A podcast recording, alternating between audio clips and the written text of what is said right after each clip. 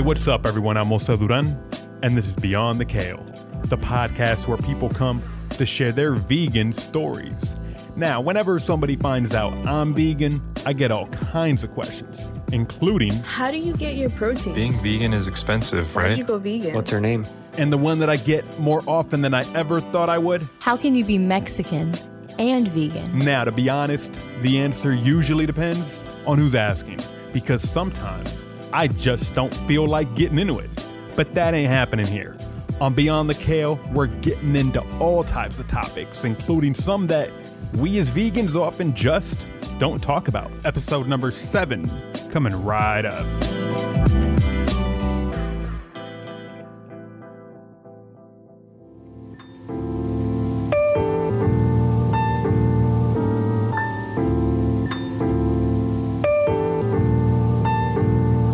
Is Alessandra Tarrant, and my favorite place to eat is Gokoku in North Hollywood slash Studio City, California. They have vegan sushi, ramen, and other delicious Japanese and Korean dishes. It's definitely, I think, a gem in the valley. Hello, welcome to Beyond the Kale, episode number seven. Alessandra Tarrant is a Los Angeles based content creator, traveler, and storyteller. She's very active on Instagram, and her account is one of the very first I followed when I went vegan. It honestly proved to be a very big resource for me when I was looking for places to eat in and around LA in those very early days of my own vegan journey. So, I was really excited to get the chance to speak with her about her story. Now, in this episode, we speak about some of the traveling she's done. Alessandra, as part of her work, has traveled to more than 25 countries. I was able to eat vegan everywhere. Some places were more difficult than others, for sure, but I think the places that people think would be the most difficult weren't. You'll hear which destinations she says she found to be the most and the least vegan friendly.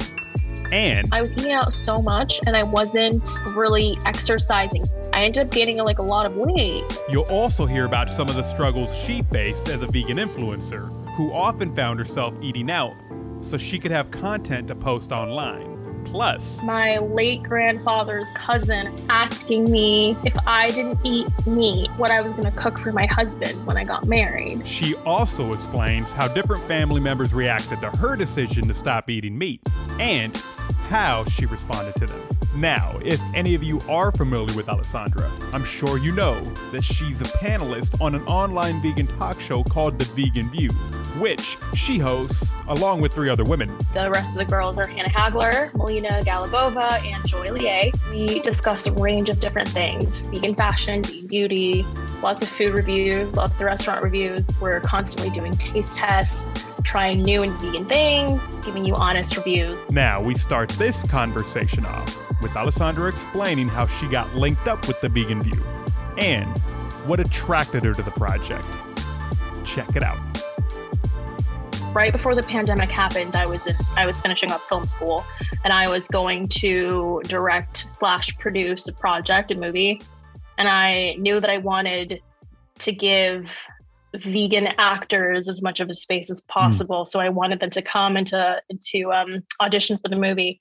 So my friend Devin put me in contact with Hannah, and who's who's part of the original uh, panel for the Vegan View. Um, and I kind of brought her in and I met her in person really there. And then we, you know, kind of became friends and um, got to know each other. I already knew Melina from before. I knew Joy from before. And then with when the pandemic happened, um, the Vegan View took a little break. And for personal reasons, the original, the orig- the other original two girls decided to step back um, and work more on their personal projects. And then Hannah reached out to me and said, you know, I'd really like to have you on the show. Who else can you think of? And she kind of thought about Melina, and I kind of thought about Joy. Um, and they all already knew each other, so I think there was good synergy. And yeah, I think I I thought it was like a really good group, and I thought it would be a really fun thing to do, and really good thing to to put my energy into because I had seen some of the episodes before, and I just loved the vibe.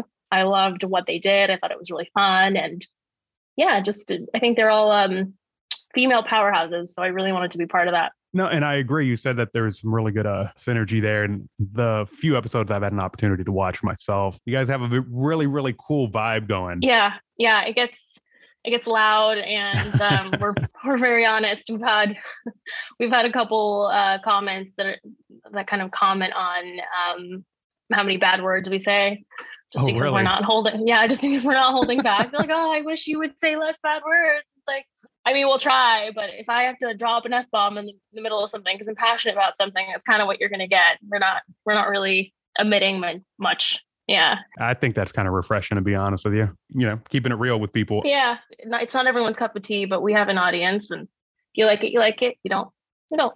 Yeah, I know you said it's been around for a long time and, and you guys cover a wide array of topics, but do maybe one or two episodes come to mind to recommend to somebody as a way, as an introduction to the vegan view? Yeah, definitely. Um, well, we have a couple of episodes where we discuss like entry level veganism and Hmm. mistakes that people make when they first go vegan or tips that we have. Um, I definitely recommend those. Those are the more like discussion focused Yeah. episodes where we really get to, if you will, pick our brains about what it was like going vegan, what what we experience other people say is like going vegan, while people why people fail, the mistakes they make, and how we think those could be helped or remedied um, to make it easier, to make the transition easier. Um, and then there's a fun episode too um, that is called 60 Things You Didn't Know Were Vegan. And they're just accidental vegan things Oh, wow. um some of you know some of the some of them are a little more well known others are a little more like oh i didn't know that was vegan. Like a there's like a plain pop tart that's vegan for example. Um so there's you know generally they're like things that you could find at walmart or things like Yeah. that um not probably not the healthiest foods but it's good to know that you have options and things that you would normally walk past in the supermarket and think oh well i can't have that anymore. It's like actually you can you know just got to read the label and and it's surprising. So i like those episodes um to show to people I'm going to have to check some of those out myself. yeah Taking it back a little bit, well, quite a bit actually.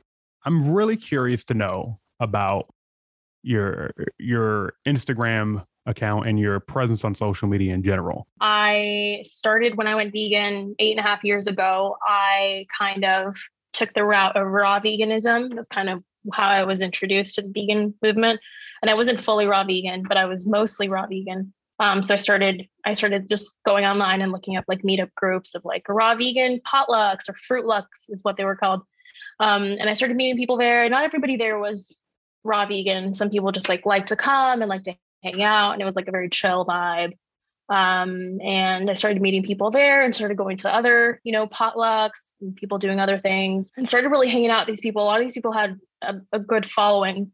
Um, and then others I met before they really like developed a influencer account or things like that. Um, so just really was inspired by the people I was around to start posting food. So just started posting every day. Was just posting just what I was eating, um, whether it was like a smoothie. I think that's how it started, just like a smoothie that I made, and then fancier things like going to like restaurants and trying like a new vegan thing, or like um, a restaurant that wasn't vegan but had a vegan option, and things like that. Just started Yeah. posting and really documenting all the stuff online, and I think I started getting traction that way. Um, this was back when Instagram was dictated without the algorithm; it was just chronological Yeah. so people saw it in real time and i think that was that was a good time to grow on instagram at least for me in like the food space a lot of people were seeing it a lot of people were sharing it was on the explore page like a good amount of times for posting like a sandwich it's kind of crazy how that's kind of like changed over time um but yeah just just really started doing that and started posting and i think that's kind of how my following grew um and then I stayed in the vegan community, stopped posting as much food. Um, decided to make it a little more personal about me, you know, about who I was, what I did for work.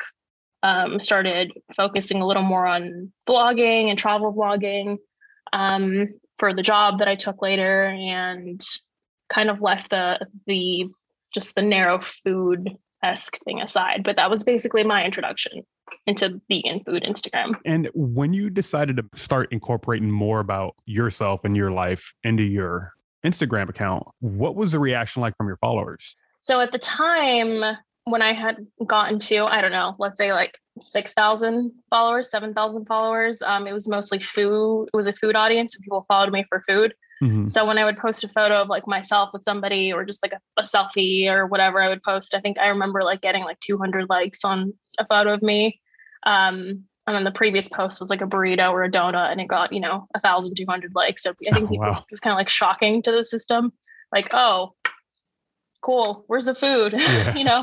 And slowly, I slowly started uh, changing it back to being a personal one. And I think at this point now, it's really just like a personal Instagram. Yeah. Um, if I posted, I think a photo of a latte, I think it would get like 60 likes. I don't think anybody would like it. Instagram is a different place now. It's it's uh, a lot of people complain about it. A lot of influencers complain about the the reach and not the reach not being there anymore.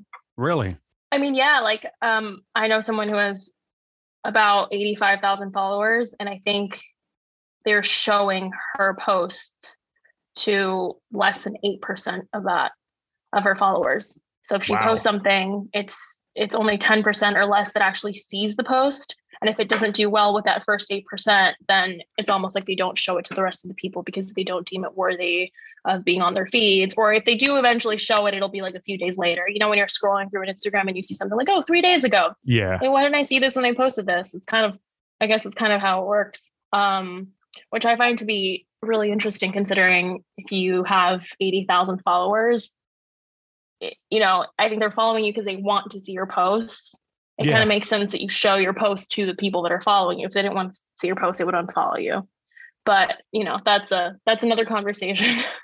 Well, I, I'm curious then. Um, is there anything that you've learned over time that you would? I know you said it's a lot different now, but yeah. is there any kind of advice you can offer to people that are looking to do something similar in building their audience? I think the most important thing, um, and this is advice that I haven't necessarily taken because I think being an influencer has kind of taken a backseat and it's not something that's a priority for me anymore. But if it is a priority to someone listening and they would like to make it their career, um, or at least something that is like a side hustle, I think the most important thing that I've learned just from other people and myself when I was doing it was just consistency and posting all the time. When I saw the biggest growth was when I was posting food and I was posting every single day. Um, and sometimes I would post twice a day. If I was doing something really exciting and going to multiple restaurants just to get out of the way, I would post every single day.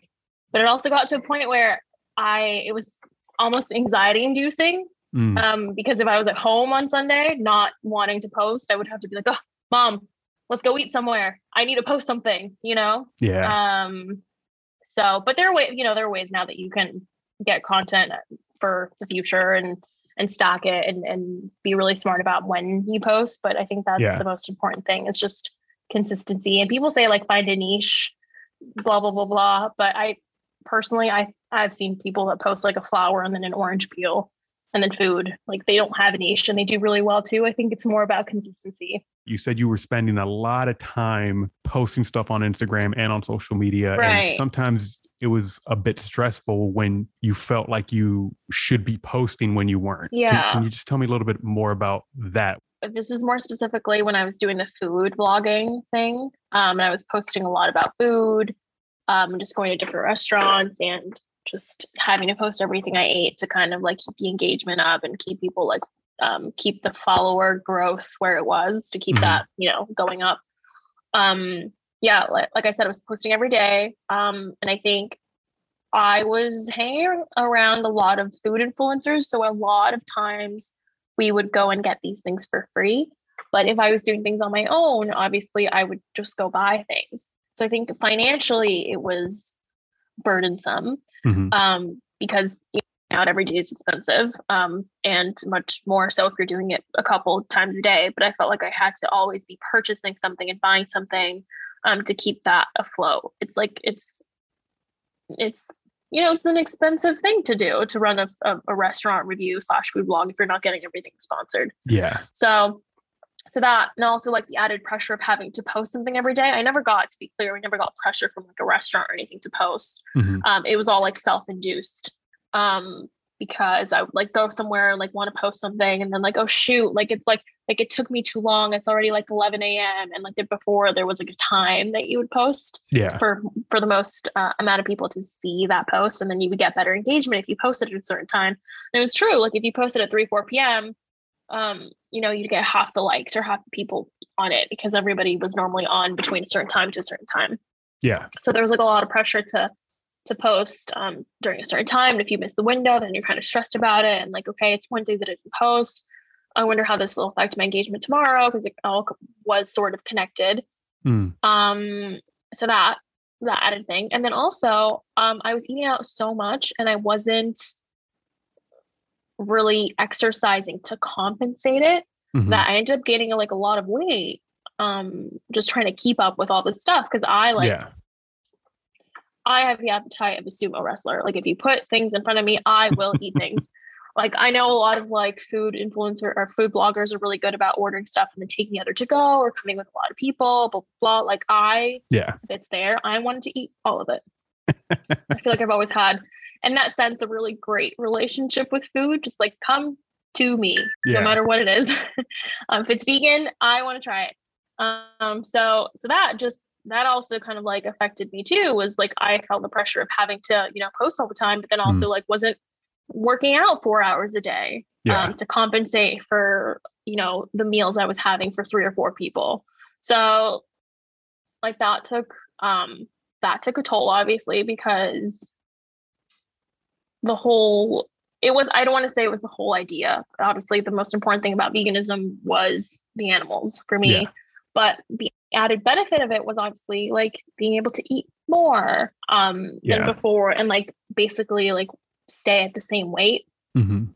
which is true. Like if I was eating, I don't know, I was, I basically, I was and am able to eat more than I did before. When I was pescatarian, I feel like I had a really strict diet um, to maintain the weight that I wanted to maintain. And I feel like now I really can eat so many vegetables and so much food, not really have to worry about that, not count calories and that kind of thing. Yeah. But inevitably, when you're going to restaurants all the time, when you're when you're doing two, three meals a day, or even just one meal a day, you don't have control over what they put in the food yeah. you don't know how much like oil and like added stuff is in there like you know and just like fats and things like that so that also just like affected my life in that way um so when i got the job uh the travel job it kind of like all stopped not immediately but just to, like i did it a lot less. So i feel like i was able to like regain my life in that sense. Like i stopped posting as much food started posting more of just me like my personal travels and things like that. And just um it's almost like less people were engaging with that because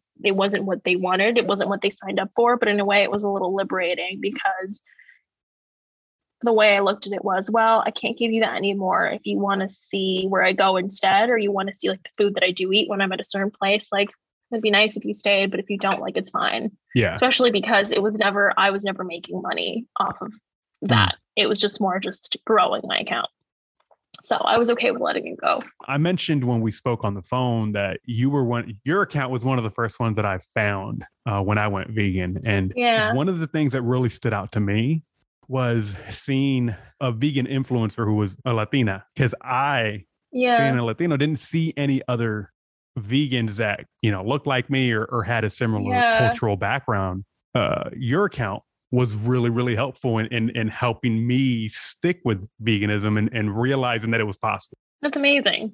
I love that. Yeah, and I'm curious to, to know have you heard other people mention that kind of stuff? And was that an active choice on your part to incorporate, um, you know, your cultural background into the social media posts that, that, that you were, you know, posting on a daily basis? That's a great question. Uh, both questions. I've been DM'd a few times about being Latina and being vegan, um, and just like the little like nuggets of information, if you will, that I'll share about like places that you could go and get this or go go and get that, or even just like memes that I share that are like relevant.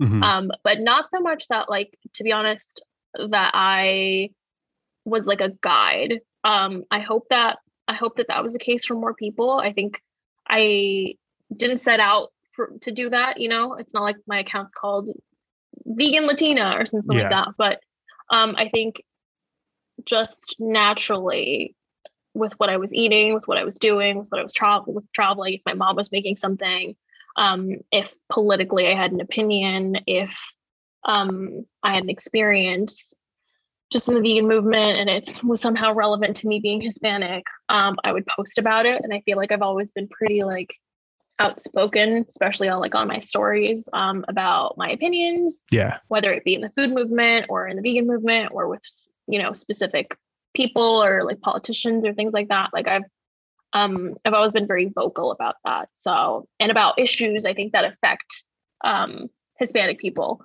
Like there was a civil war in Ecuador a couple years ago because of the, the the former administration that hasn't really gotten better with the current administration. And that kind of thing, it's like, you know, we already have so much going on here in the US that people don't really read. I think not many people read outside news in the outside world. So I I feel like I always try to like post things to educate people because I see a lot of things that educate me with through other accounts there's a lot of people that will post things about what's going on in Europe or what's going on like other countries of Latin America that I had no idea. So I always appreciate um, just a I want to say like nonpartisan, although it depends on who you ask. I think you know some people might view me one way or another, but I think just like a neutral kind of like um, non-media biased opinion about what is happening. Um, so again, like the intent was never to be a guide, but it makes me happy that you saw it that way.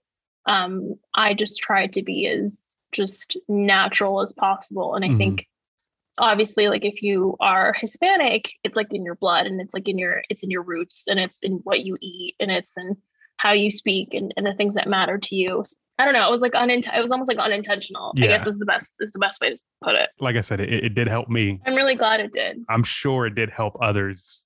Yeah. Especially those early days and weeks and months of yeah. transition into a vegan lifestyle. It's it's sometimes it's it's very difficult yeah. there at the beginning. So yeah, especially when you know there's like a stereotype of what a vegan person looks like, or what yep. a vegan person eats, or like who is able to go vegan. You know, yeah. there's a lot of stereotypes about that, just misconceptions about just people who have a lot of money being able to go vegan or being able to buy vegan food or afford vegan food. Yeah. You know, like all those all those issues um, that people bring up and and and sometimes they're valid. You know, if we're talking about absolutely going to vegan restaurants and they're charging you $17 for a salad, like what is that? Or you go to a non-vegan restaurant and they'll charge you $18 for a burger when the regular burger is $15 or $14 yep. you know i think that might be like a demand thing too but you know and some sometimes it there are they are valid arguments and like you just hope that the more demand there is and the more product there is out there that that kind of changes. Yeah. Um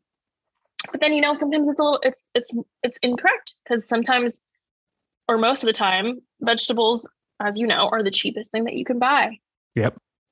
So it it really just depends on how you're shopping, where you're shopping, yeah, what you're eating, if you're going out that much. It's not it's not a black and white answer. It's not fair to say that vegan food um, and being vegan is more expensive. It just it depends like anything. Like my dad will go and he'll buy steak for two or three of his friends and he'll spend like $200 on one meal because meat is expensive. Yeah. You know? Yeah. I certainly don't spend that much money and be beyond meat if I was cooking for four or five no, people. No, you know, even though even though it is pricey, yeah. even though it is pricey, um, I you know I would not spend two hundred dollars.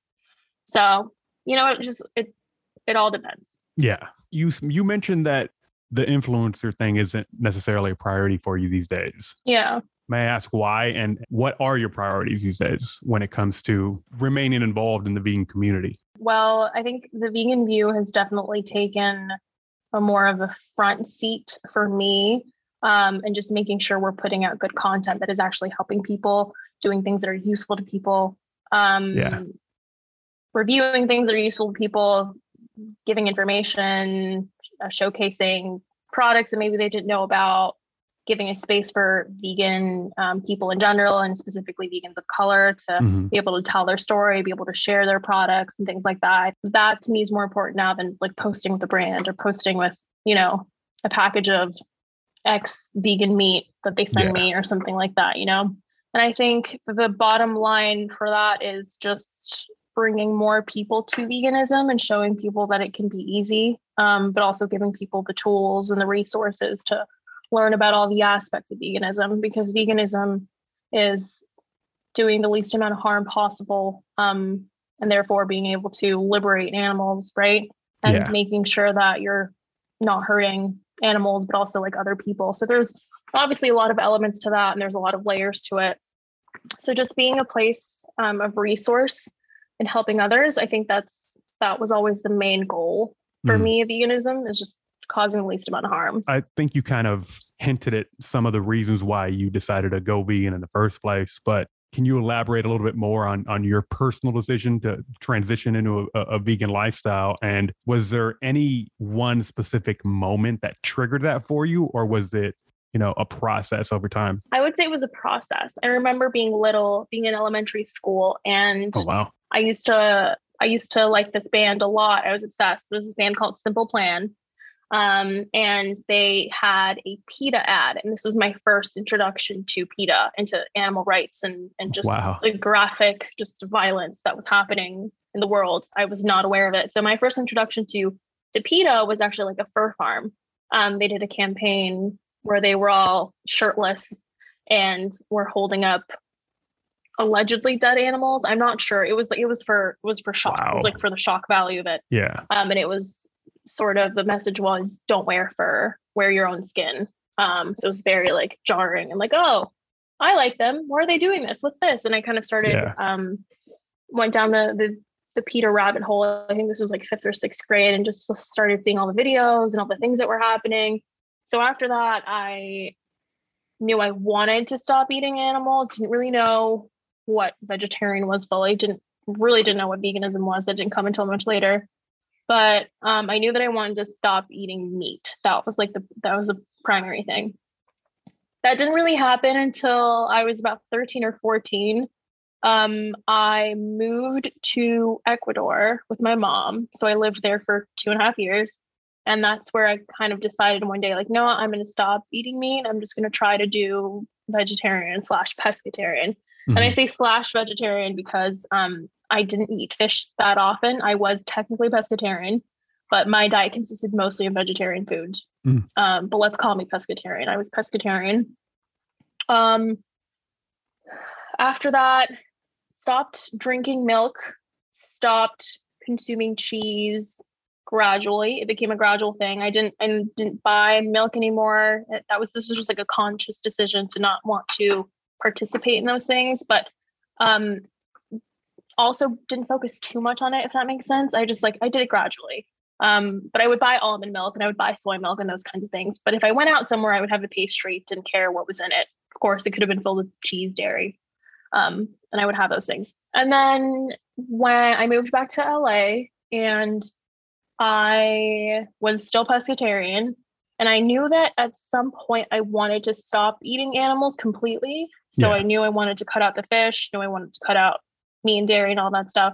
But it wasn't a priority. It wasn't around me, and I was really the only person I knew that was pescatarian. Um, so it, I didn't feel the urgency. It was like, Yeah. okay, well, I'm doing a lot already. That's kind of where I was. Mhm. And then um, first year of college, I was on Tinder back when Tinder was cool. Um, before it was a weird, weird place. And I met this guy that I was dating for a couple of months. Um, and I remember the first time I went to his apartment, walking into his kitchen, and there being like, I don't know, like 80 bananas on his counter. Oh, wow. I was like, why do you have so many bananas on your counter? And he says, Oh, I'm I'm raw vegan. He had never brought it up. I didn't I didn't Oh, wow. know what he ate, what he didn't eat. It was just I had to walk into his apartment and see these 80 bananas. Yeah. Like, what do you do with all these bananas? And he's like, Oh, well, I'm I'm raw vegan. This is how I eat. This is why I eat this way, blah, blah, blah. And then kind of explained um first of all, like the health reasons for him being raw vegan, and it all makes sense. I'm like, yeah, it makes sense to eat raw vegetables. Yeah, that's the body needs. It seems like it's really good for you.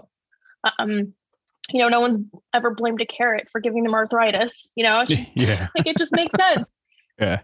So, um, basically, that day, that was that was the day that I, we had like a good two hour conversation. Mhm. And I said, "Well, can I keep eating fish?" And he's like, "Well, you know, there's really no sustainability behind it." And then kind of like gave me bullet points on that. Um, And he said, like, even for health reasons, like you, you know, it might be good for some fats, but in reality, like X, Y, Z. I'm like, Mhm. okay, that makes sense. So I left his apartment, and that day I was vegan, pretty much. Wow. So it was just like the two hour, it was the two hour conversation. I was like, okay. And I don't want to say it was easy, but I I can't I also can't say it was like cold tofurkey. Um, and it wasn't, you know, it was like quick. It was Yeah. I was already hardly having dairy and I Mhm. would eat fish every now and then. So for me, it was just cutting out the dairy. I already had almond milk in my fridge. So I was like, okay, I'll just go and I'll like buy like vegan things. But also it helped too because I was doing the raw vegan first or the mostly raw vegan first. So what I Yeah. had to focus on was just buying fruits. And then as I started meeting more people and like, you know, joining Facebook groups and following vegan pages online and on Instagram, I started seeing like all these wonderful things that you could make with with cashews and with Yeah. tofu and with this and this and that. And then of course by then there was already like Boca burgers and there was like already like Gardein. There was like a good amount of stuff already. Mhm. Not like there is now, but there was there was a good amount of stuff. And I remember the first vegan, all vegan restaurant that I went to was Sun Cafe in Studio City. Hmm. And I had a fully raw meal there with my mom. And it was, she was very just confused about the whole experience. She was like, So nothing's cooked. Why? I remember it was such a vegan experience, like if a, a, your standard LA typical vegan experience. I walked into, Yeah. into Sun Cafe when it was little and mostly raw. And Steve walks out. And at the time, I knew Steve was was vegan. I was Yeah. like, oh, yeah, I've heard that he's vegan. I've seen him on PETA ads. Yeah. So, um, and like, uh, you know, just kind of like took off from there, and I haven't looked back since. And it's been eight and a half years. Um, Wow. Let like stop doing like the the raw thing. Mhm. I think I just realized that food is so delicious and can you can make anything vegan, and you know, I I chose that life instead. So here we are. I, I kind of want to take it back there for a minute. You said that you were in Ecuador when you stopped eating meat, correct? Yeah. I'm curious to know what your mom's reaction was, and were there any other family members around what their reactions were? Because Yeah. Latin American cultures, meat's a huge part of our diet Yeah, absolutely. and our well, and our culture. Absolutely. I had already told my mom previously that I wanted to stop eating meat and been a thing over the last few years where I tried a few times and failed Yeah. when I was younger, tried a few times and failed. So it wasn't it wasn't a complete shock to her either. But you Mhm. know, it's kind of like the meme that we've all seen online where it's like when you're little, they force you to eat vegetables. And then when you grow up and you only want to eat vegetables, it's like, well, what am I supposed to feed you? I don't, I don't know. Vegetables you were trying to shove down my throat a couple years ago. How about that? Let's start there right? so I mean, obviously it was like difficult for her, but I think so much of Ecuadorian food, and we were we're from the coast too, so so much of Mm, the food okay. already was like rice, beans, plantains, grilled vegetables, um, chaulafán, which is like a mixture of like Ecuadorian and like uh, Chinese um, immigrants living in Ecuador, and they like like fuse like a new kind of food. I know Oh, it's a really big thing in like Peruvian culture too. So just Yeah. a lot of it was already like vegetarian friendly. Um, and being on the coast, there was also a lot of seafood. So it was Yeah. it really wasn't difficult. There's a lot of cheese. Um, and I was eating cheese at the time. So it, it really wasn't it wasn't hard and I wasn't I wasn't super nitpicky either about um like meat. So if someone made something in like a and the juice or of the whatever had like chicken in it, I would just pick the chicken out and I'd be like, oh, I'll just eat this Yeah. it was more so like me inching towards my goal and i wasn't really um i don't want to say strict because it's it's it's not like i was vegan back there you know back yeah. then Yeah. um it was just i was learning and that was the kind of like what i did so little by little i started elimin- eliminating things um but yeah i mean i know that the people around me like my grandma and like other people were very confused i remember at one point someone who's my late grandfather's cousin or something like that asking me if I didn't eat meat, what what I was going to cook for my husband when I got married. Oh wow. She was a very religious lady, and I just said to her, "I'm going to find a man that cooks vegan food for me." So it was very it was very jarring to her. Um, but yeah, I mean, it was it wasn't like like yay, good for you. It was like okay, this is a phase. Yeah. Sure. You know, that's kind of like that's kind of the reaction. I can totally relate because I've I've had very similar reactions to my decision to go vegan from a number of family members. So I, I totally get it. Yeah. And I really want to uh, comment on something that you said there. You you know you said that you weren't vegan back then and you were learning and and you were just inching towards your goal. And I, I think that's great to hear. I had a similar experience when I went vegetarian and then eventually vegan. And honestly, even when I went vegan, I, I found myself making mistakes and not realizing that I was doing it wrong. Right. And instead of, Yeah. you know, saying, well, oh, well, I did it wrong, I'm giving up. Yeah, I think that's that's the important part. I think there's a lot of people um who make mistakes or they don't know enough, they don't research enough, Yeah. they don't have enough resources, they don't have enough support. It could it could be for multitude multitude of reasons. Um and they don't feel they don't feel like they're set up for success. Yeah. and they end up stopping or they end up quitting or giving up because you know they just couldn't do it or it was too hard. Um, and that could be reflected in you know social pressure. Like they went out and everyone was like oh come on just eat this. It'll be fine. Or you know they didn't know what to make and they had salad every day for a week and felt you know weak because they were eating 600 calories in a day and they were blaming it on veganism. You know it's, Yeah. it's there's there's so many mistakes can be made um, and i think it's important to kind of like know what you're doing.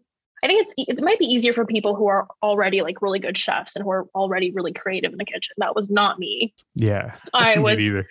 i was very like relaxed with like the cooking. I was like mm, rice and beans. That'll do. And in the beginning i was only eating fruit. So it's like it made like cut up fruit and i eat that but for most of my meals. So it was like Yeah. a really easy thing to get into. But yeah i mean definitely social pressure and all that stuff really stops people from doing it and i think the, the goal is to acknowledge you made a mistake once you realize you made a mistake. Okay now i know better now. Um i won't buy that thing again or that wasn't the correct cheese or that wasn't you know whatever it is like Yeah. it's fine. We all make mistakes. Like 11 12 15 year vegans still might accidentally buy something that's not vegan. Or you know you go to a restaurant and someone tells you no yeah it's vegan and it ends up not being vegan. It's not your fault. It's Yeah. you know it's all about being better and doing the least amount of harm.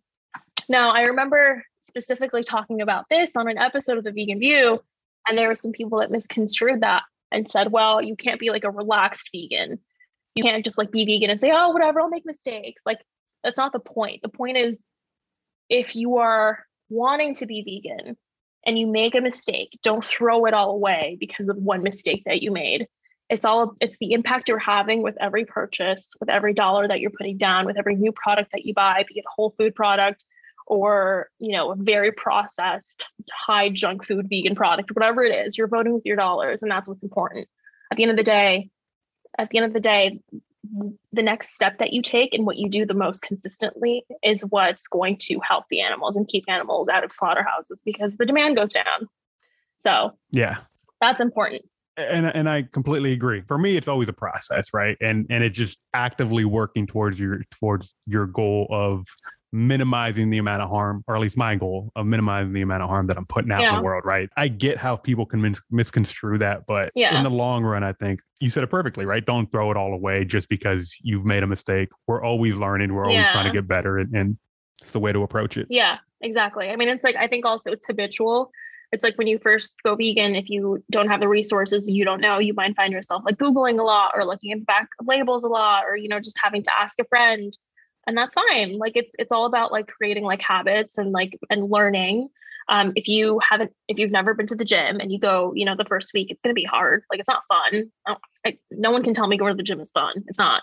No. um you know that first that first week like you kind of have to push yourself like until like or the first 21 days or however long it takes to create a habit. You kind of have to do it and then eventually it's like second nature and you don't even think about it. When i go to the supermarket it's not like my brain explodes and i'm like oh no i have to read all these labels. It's like no Yeah. it's like it's just it, it's become so easy. You just pick pick pick. You know what's vegan you know what's not vegan. Oh is this hmm oh yeah it is. Cool learned something new today you know it just becomes part of your life and it's not as it's not as like draining and exhausting and and just time consuming as people may believe. No, I agree. It, it, gets easier over time for sure. Mm-hmm.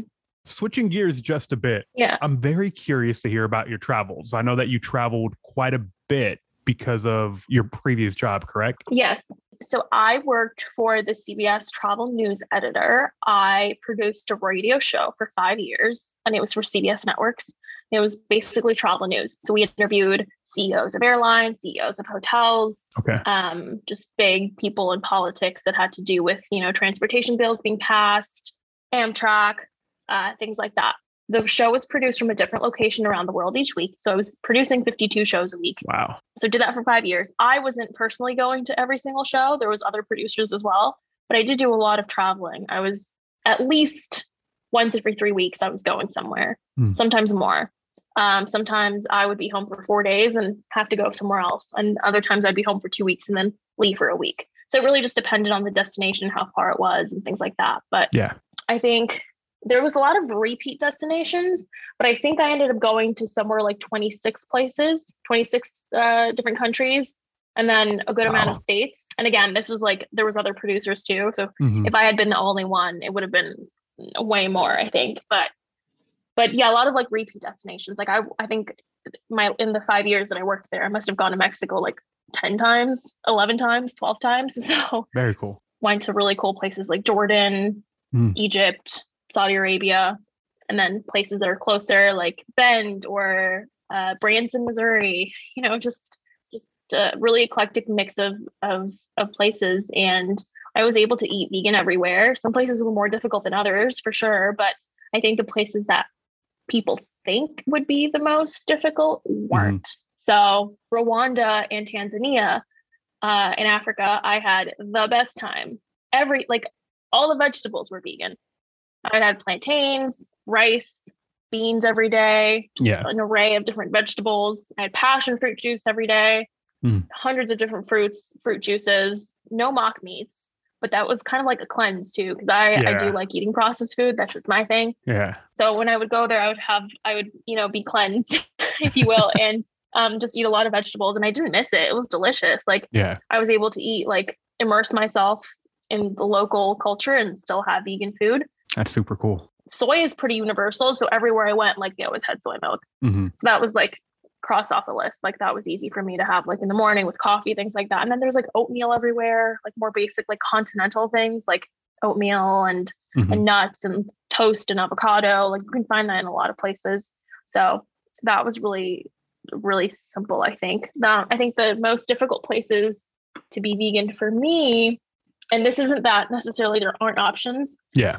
I was also working. So it's like I had to make be quick about my decisions and like go run here and get something, run here and get something. So it's not like I was sightseeing either. Like it's a different experience too if you go somewhere and you have like all day to find the options because you will Mhm. find options. There are things. It's just like quick on the move, right? Yeah. So I think the the two places that are coming to mind that were the most difficult for me were the first one was uh, Branson, Missouri, that I mentioned earlier. It's like Mhm. a it's like a mini Las Vegas, but for Oh, the wow. older generation. That's kind of like the reputation. Interesting. bunch of shows, casinos, things like that. Yeah. It was really hard to get something other than a salad there. It was like Mm. salad, olive oil, salt. That's what I ate at a hotel. And I found, and I call these like hipster coffee shops, and that's that's how I know that they normally have like soy or oat or something like that. Yeah. I look for I look for like a hipster coffee shop, quote unquote, um, in smaller places like that because Mhm. they, I know that they'll have an option as opposed to like a diner, which might not have an option. So Yeah. of course, I tried the local diner first, and they didn't have soy, didn't have even like brown sugar. It was just like Splenda and white sugar and black coffee, and that's all they had. So I was like, okay, I can I can do better. So I found a coffee shop. Yeah, and they had oat milk, and they had almond milk, and they had soy milk, and they had different syrups and things like that. And I was like, great, boom. And then there was like a plain bagel that was vegan. Let's go, you know, made it happen. Oh yeah. And then the second place that was really hard, um, I think it, this also has to do with like economically, like the place and the pandemic and and a lot of places like shutting down and there just not being a lot of options in general. Yeah. Um, was Selma, Alabama. Mm. So in Selma, I went into I don't know if it was like a barbecue burger place, but it was like an, a side of the road place that's popular there for having like ribs and things like that. And I went in there and I was like, what can you do for me? So their beans were vegan. So I had a side of beans and I had a pattyless burger.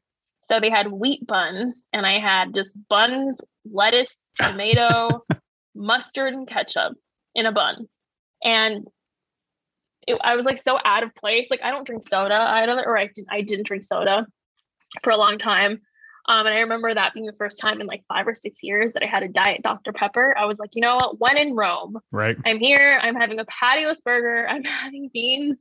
Um, just plain beans and uh, a Dr. Pepper. Let's do it. Yeah. So, but you know what? Even like even that's an experience, and I think you know it's it's also about taking in the local community and and Yeah, going to those absolutely. places and saying like, hey, I'm vegan. What do you have for me? And just that, even if they don't have anything for you, they had to try to make something for you, and then Yeah. you know that's like a seed planted. You know, maybe next time you're in Selma, Alabama, they'll have like a Beyond patty, or they'll have like at least a garden patty or a homemade bean patty or something. You know. Yeah.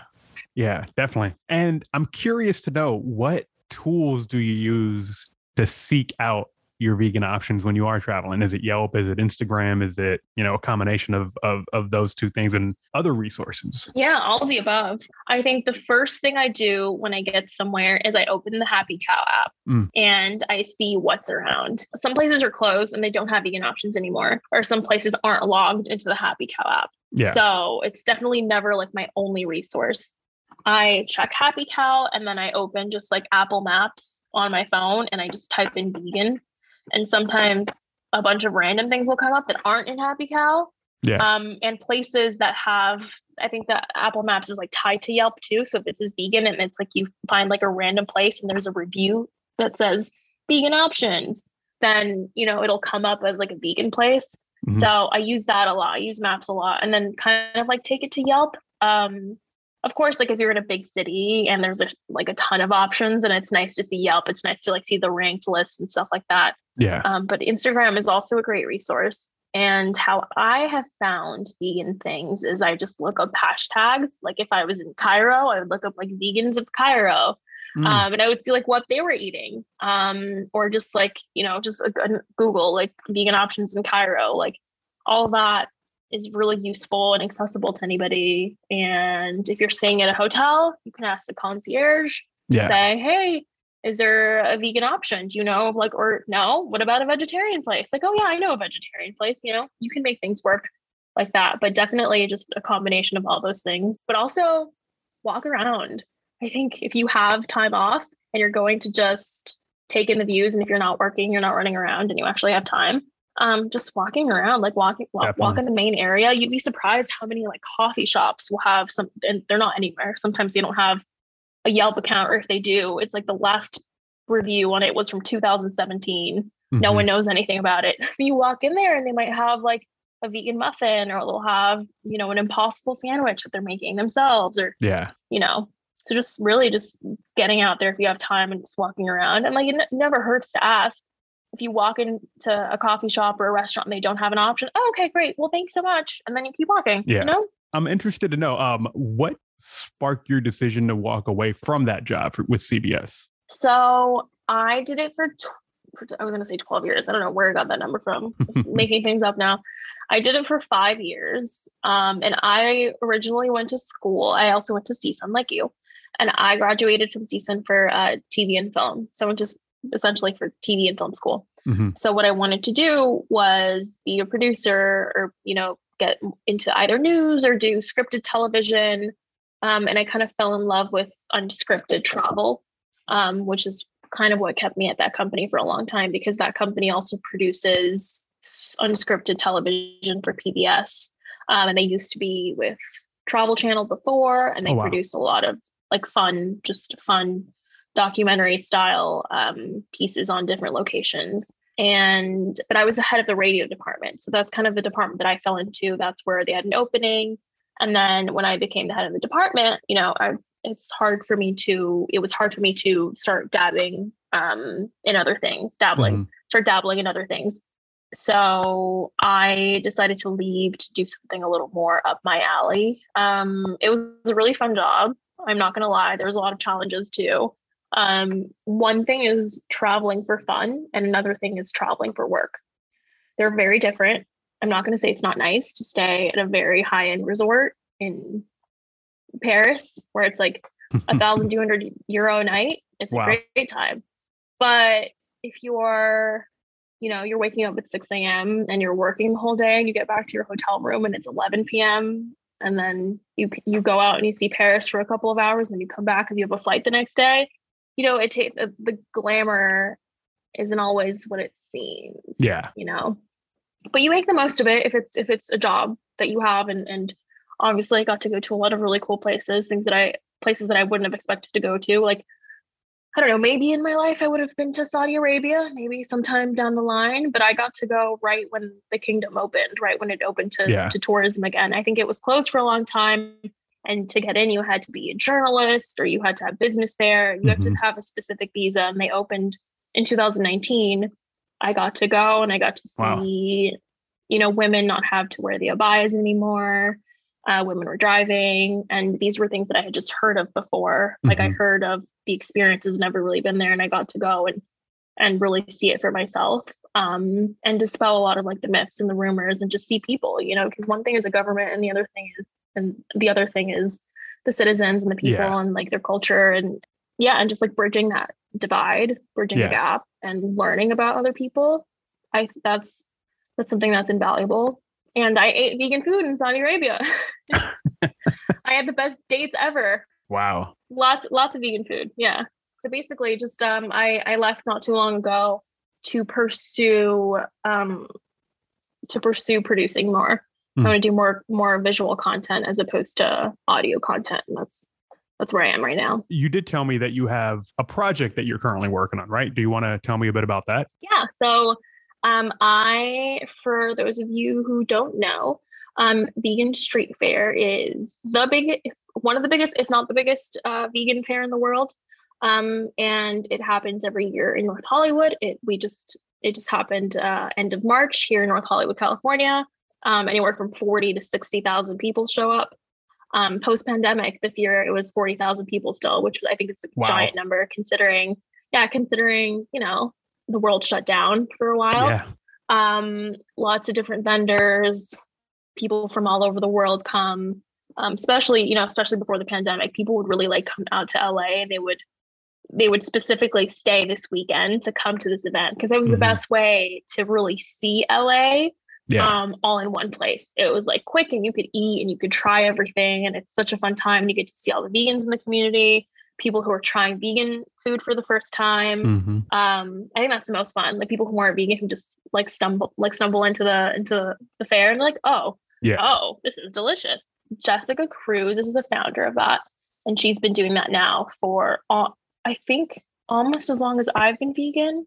I remember going in like 2014 or 2015 to the first one, and it Hmm. was small. It was the size of the farmer's market. And it hailed that day. That was the day I met her, I think. So I've known her for a pretty long time. I'm going to say like six, seven years. Yeah. And she is coming out with a new, a new branch of her company. And um, we will be creating basically travel guides for people um, who want to visit London and who want to visit LA for the first time, want to go to Miami, you know, Paris, whatever, whatever it is. That's the goal. Um, Yeah. And show you like the best places to eat vegan food because one thing, you know, there's luckily we live now in the world where like a lot of the big cities have a ton of vegan options, Yeah. but I would be lying if I said that I like found a place that looked really good somewhere and then went and it was like, mm, it was okay. yeah. So the goal of the guide is to really present the best of the best, like you know, the best, like the top notch places in each city, um, so that you can incorporate them into your into your time when you're visiting a place, and you know, not just like find something that says vegan and then show up and it's like a dry falafel that's been you know in the in the grill with a slab of hummus or something. Yeah Yeah. No, that sounds super cool. yeah so that, that's what i'm that's what i'm going to be working on with her um and i'm pretty stoked about it Kind of along those lines. I know you said you traveled to 26 different countries, you said? yeah roughly with with my job yeah So you obviously had a lot of vegan food in a lot of different places. yeah And this may be a tough question, but yeah does one spot from all of the places you travel to come to mind that if you could go to any of them and have one specific dish at this moment, do one of those come to mind for you? people have always asked me what like my least favorite place is or what my favorite place is but not what my favorite vegan thing was from all of those places give me a second Okay. um or maybe a top three or four or five, whatever, uh, whatever helps. okay that's easier if i could do go. like a top the top five okay Okay. in no order. I'm not I'm not rating them. I had the best falafel of my life at a hookah bar in Cairo. It was at the this place is in the in the Grand Bazaar in Khan el Khalili is what it's called in, in Mhm. Cairo. It's like a giant, just like outdoor market. There is a place in there. It's like a hookah bar, and you go in and it's beautifully decorated. And I just remember like seeing like, oh, this vegan. Boom, let's do it. Let's get falafel.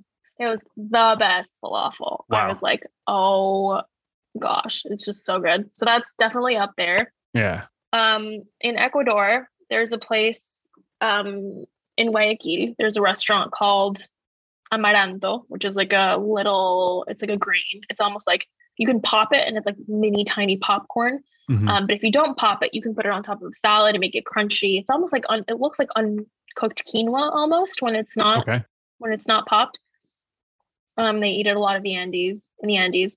Um, it's called amaranto, and they have there this dish, this traditional Ecuadorian dish called guatita, and that's like a. It sounds interesting, but it's almost like a.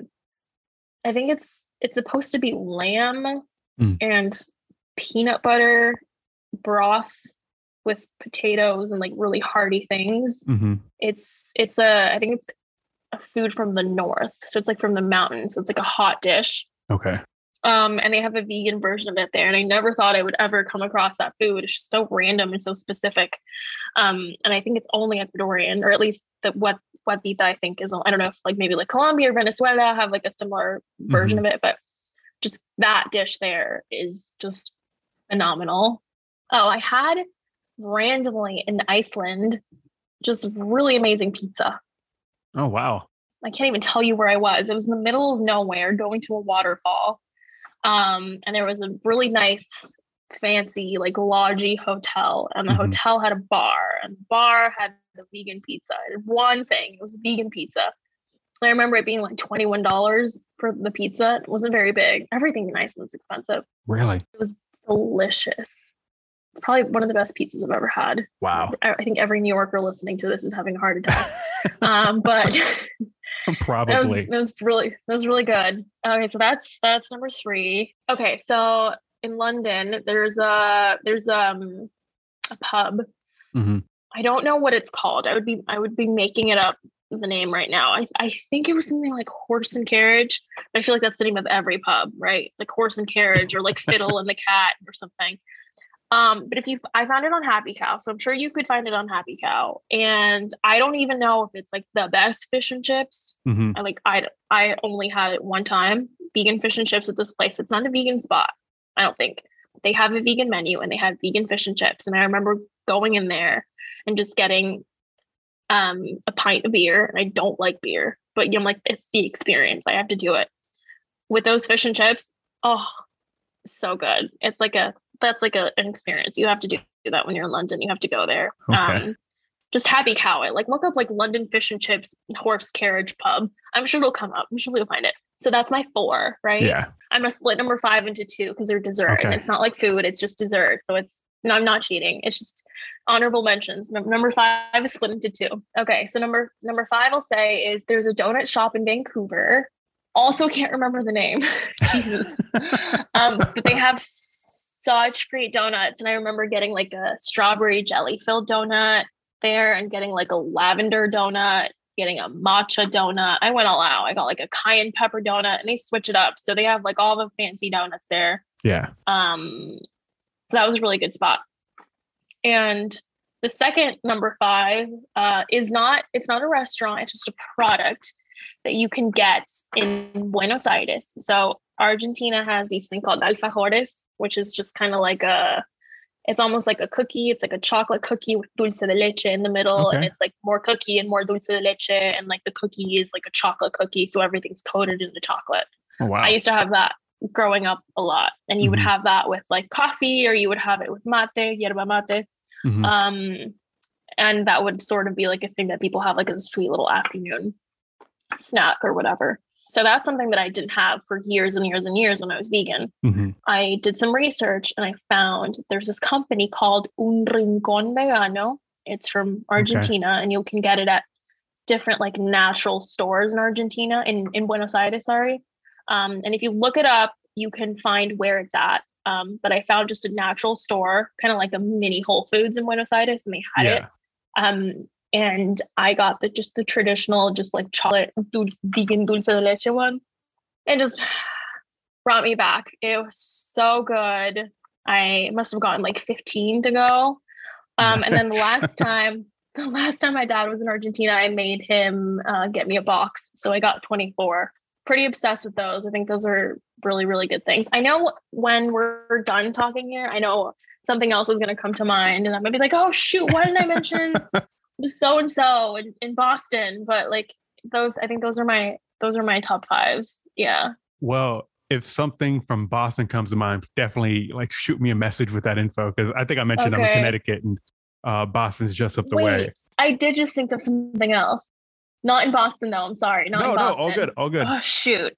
Okay, I have two two things. I'm just make this a top 15. Whatever works. We'll run with it. Okay, so two things in Philly. I love Philly. I think Philly's a really good food city. I've so there's there's a place in Philly called Goldie, and it's it was opened as a casual spot by this um, James Beard Award winning Israeli chef. Mm-hmm. And it's essentially it's casual food. It's called Goldie. It's casual like falafel and Mediterranean food. The food is, is great, it's delicious. Mm-hmm. Um, I'm not going to say it's the best falafel you've ever had. It's probably not, but it's it's really good. But the winner there are the tahini milkshakes. So they'll use tahini and like coconut or tahini and coffee or tahini and strawberry. Um, and wow. you get this like milky, nutty, like sesame milkshake. You yeah. have to try it. It's to this day, I haven't tried a better milkshake. It's okay. so good. So Goldie in Philly, that's all right. And then the second place in Philly is this place called Tattooed Mom. Um, it's a dive bar and the whole thing is like graffitied and there's it base you basically look like you're to come out of there like with a disease it looks like it. it's like if hot topic what like met like the pediatrician's office met like a grunge club underground and people were passing around drugs it's kind of what it looks like i yeah. know like everyone's like, why would I ever go there? That's the point. Like you go there and it's so fun. There's I think there's live music sometimes. Um, but the place is just like so chill. I know you're laughing at my my explanation. I see you. no, I actually see it in my mind. Yeah, it's like or you know, you know what it kind of looks like, like a skate park. You know, when you go to like go to a skate park and like the whole thing is like graffitied and it yeah, just looks like yeah. a like that. That's what it looks like. Okay. Um, and the logo is like a lady, I think, and she's like tattooed. It's called Tattooed Mom it's a bar so like you'll have like drinks there and stuff but you would never think that half of their menu is vegan wow so you go in there and you can have a really good like blackened cajun uh, vegan chicken sandwich yeah really good animal style fries like at in and out but mm-hmm. vegan regular fries but the key the thing you want to get there is the vegan philly cheesesteak i've had vegan philly cheesesteak at vegan restaurants at other vegan restaurants in philly that's the place to get them okay nothing beats tattooed mom. It's it's so good. I every time I'm in Philly, I have to go, and the owner gave me like a like a membership card, and it's kind of oh, no like way. a casino chip. It's a yeah. casino chip, and it says tattooed mom. So if you go there a lot, maybe they'll hit you with one of those. Like here, here you go. We see you here a lot. Yeah, but definitely go to tattooed mom and tell them I sent you. Definitely, I'm actually planning on passing through there uh hopefully soon. Yes, you have you have to go to Tattooed Mom. Okay. Yeah. I'm, I'm making it a point. I'm putting it on the list. Yeah. Yeah. yeah, I, yeah. I've, never been to Philly, but you know, when I go, I definitely plan on trying a, a, a vegan cheesesteak. So it's, it's a fun, it's a really fun city. I think. I think it might it might be like my favorite East Coast city. Really? Yeah. Yeah, I think so. I think it's just kind of smaller, a lot of history, a lot of great vegan food. Um, everywhere you step, it's like something was signed here. If you walk five steps here, someone punched someone here. It's, you know, there's a lot, a lot of history. Yeah. It's a great place. Yeah. Thanks again to Alessandra for taking the time to share her story with Beyond the Kale. If you want to follow her online, you can find her and The Vegan View on Instagram and YouTube. I'll be sure to include all of that information in the show notes for this episode. And I'll also include links to some of the restaurants she says are her go to spots when she's out looking for delicious vegan food. Now, as far as this podcast goes, you can find Beyond the Kale on Instagram, Facebook, and Twitter at Beyond Kale Pod. Feel free to follow us on any of those social media platforms and wherever it is you go to get your podcast. And of course, thank you all very much for listening. We have more episodes on the way. So please definitely come back, Check them out.